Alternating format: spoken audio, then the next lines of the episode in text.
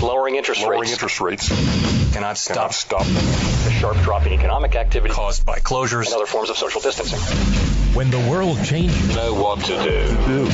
this, this is, is Money Talks. We're back. You're listening to Money Talks. I'm Troy Harmon here with Peter Lynch and Shauna Theriault. Uh, if you would like to get in touch with us, we'd love to hear from you. You can give us a call at 1 855 429 9166. You'll get our message. Uh, leave your own, including your question, and we'll get back with you. Uh, if you'd prefer to talk to a human, you can call 770 429 9166. Ask for the radio show or Kelly Lynn. Or if you guys want to get in touch with Peter, or Shauna, who can both help you in lots of ways financially. Uh, they're they're uh, great financial planners in general as a as a practice. Uh, probably not their official name or their official title, but uh, you can get them at 770-429-9166. Uh, Hensler.com on the web uh, if you want to go and find some information. We got some questions here. We'd like to answer. Our good friend Bill from Alpharetta. Has uh, sent us a, a message and uh, he called into our question hotline. Let's hear what he's got to say and we'll answer. Hi, this is Bill from Alpharetta. You know, it's hard now to think of a financial investment place that charges commissions.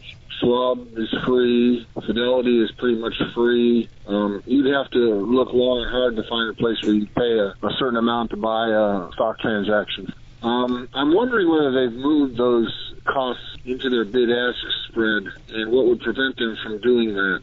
Maybe they're uh, just increasing that spread a little bit to cover the uh, transaction commissions. What are your thoughts on that? Thank you very much. Hi, this is Bill.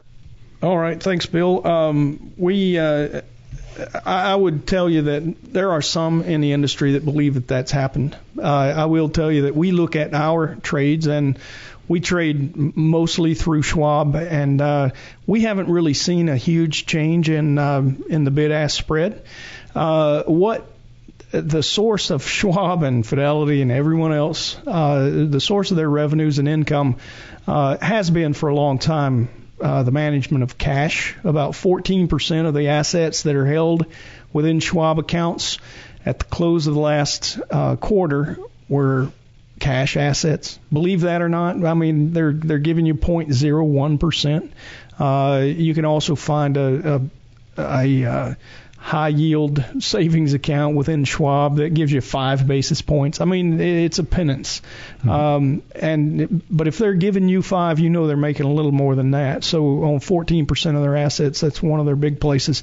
The other is uh, interest. They they uh, charge interest on um, margin accounts, and about more than 50% of their uh, revenue in the last quarter was derived from interest on those uh, those margin type accounts. So, um, believe it or not, even since they've done away with commissions, Schwab's revenues and their their uh, earnings continue to grow.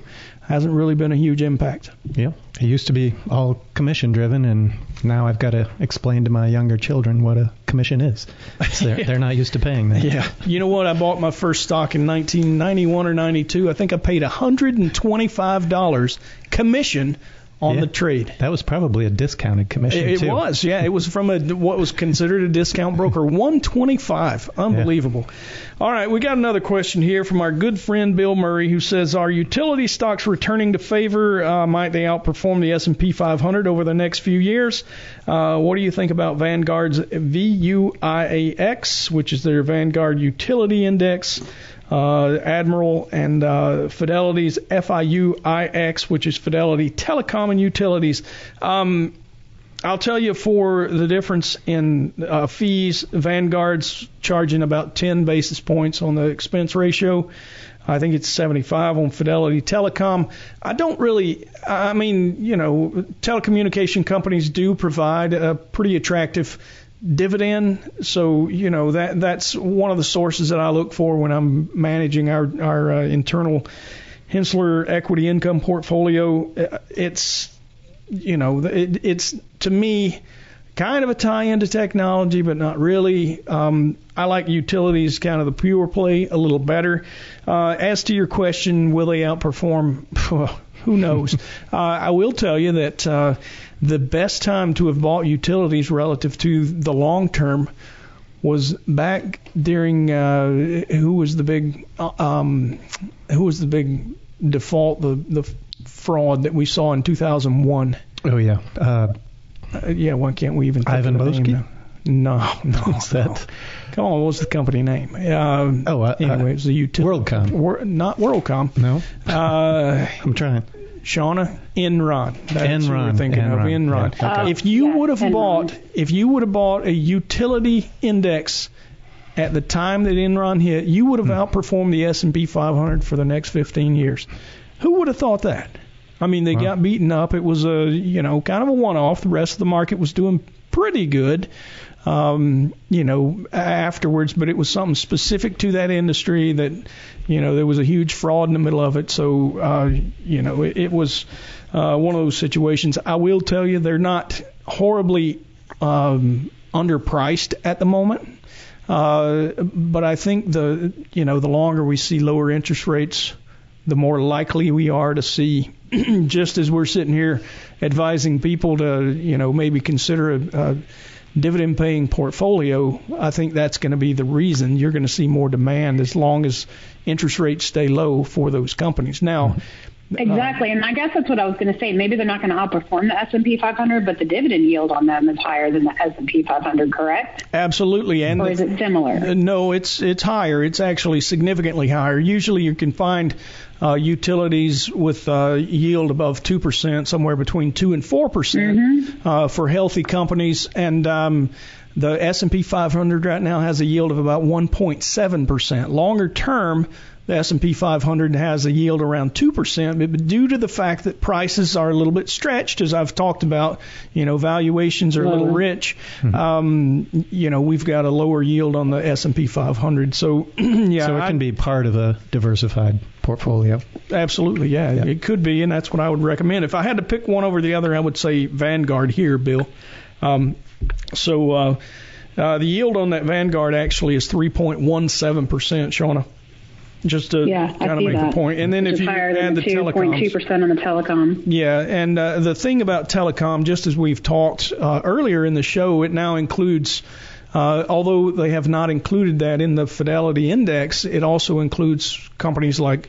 Um, it's it's now communication services, so it include it would include uh, that sector anyway. Would include Google, Facebook, Disney, things like that. All right, we got one more at, uh, I'd like to cover. Uh, good friend Gloria says, I saw somewhere that higher taxes and more regulation by Biden could be a good thing. Can you explain? You know, I've said it multiple times on this show already. Inflation, inflation, inflation. That's one of the things. I'm not the only one saying it. You hear it uh, kind of on the talking heads in uh, financial television. A lot of folks are looking toward inflation when you've got a lot of cash in the hands of consumers. And oh, by the way, we're likely to get more. We just got the $600 check, and then uh, this week we heard uh, Joe Biden say that he was going to comp up that six to make it 2,000 by giving you 1,400 more.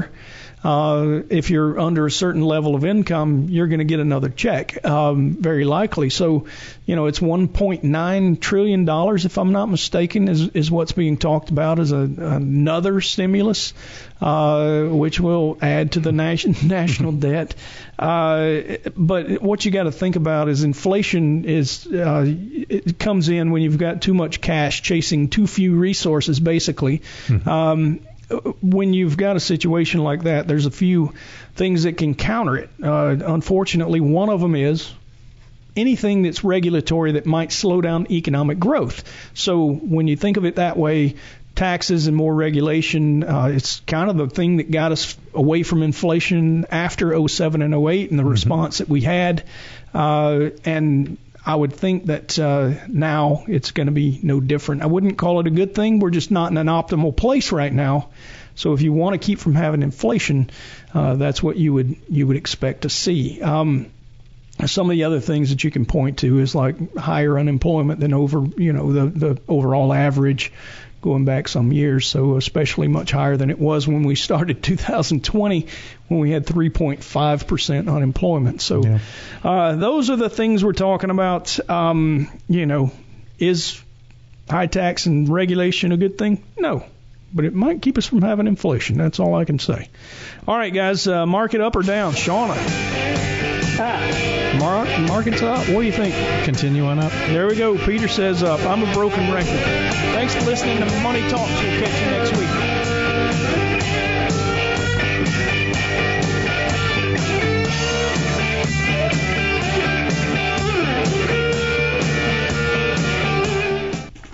All material presented is from sources believed to be reliable and current, but accuracy cannot be guaranteed. The contents are intended for general information purposes only. Information provided should not be the sole basis in making any decision and is not intended to replace the advice of qualified professionals, such as tax consultants, insurance advisor, or attorney. Although this material is designed to provide accurate and authoritative information with respect to the subject matter, it may not apply in all situations. This is not to be construed as an offer to buy or sell any financial instruments. It is not our intention to state, indicate, or imply in any manner that current or past results are indicative of future profitability or expectations. Portfolio holdings discussed are subject to change. There is no guarantee that in the future these securities will be held in the Hensler accounts. As with all investments, there are associated inherent risks. Please obtain and review all financial material carefully before investing. Hensler is not licensed to offer or sell insurance products. This overview is not to be construed as an offer to purchase any insurance products.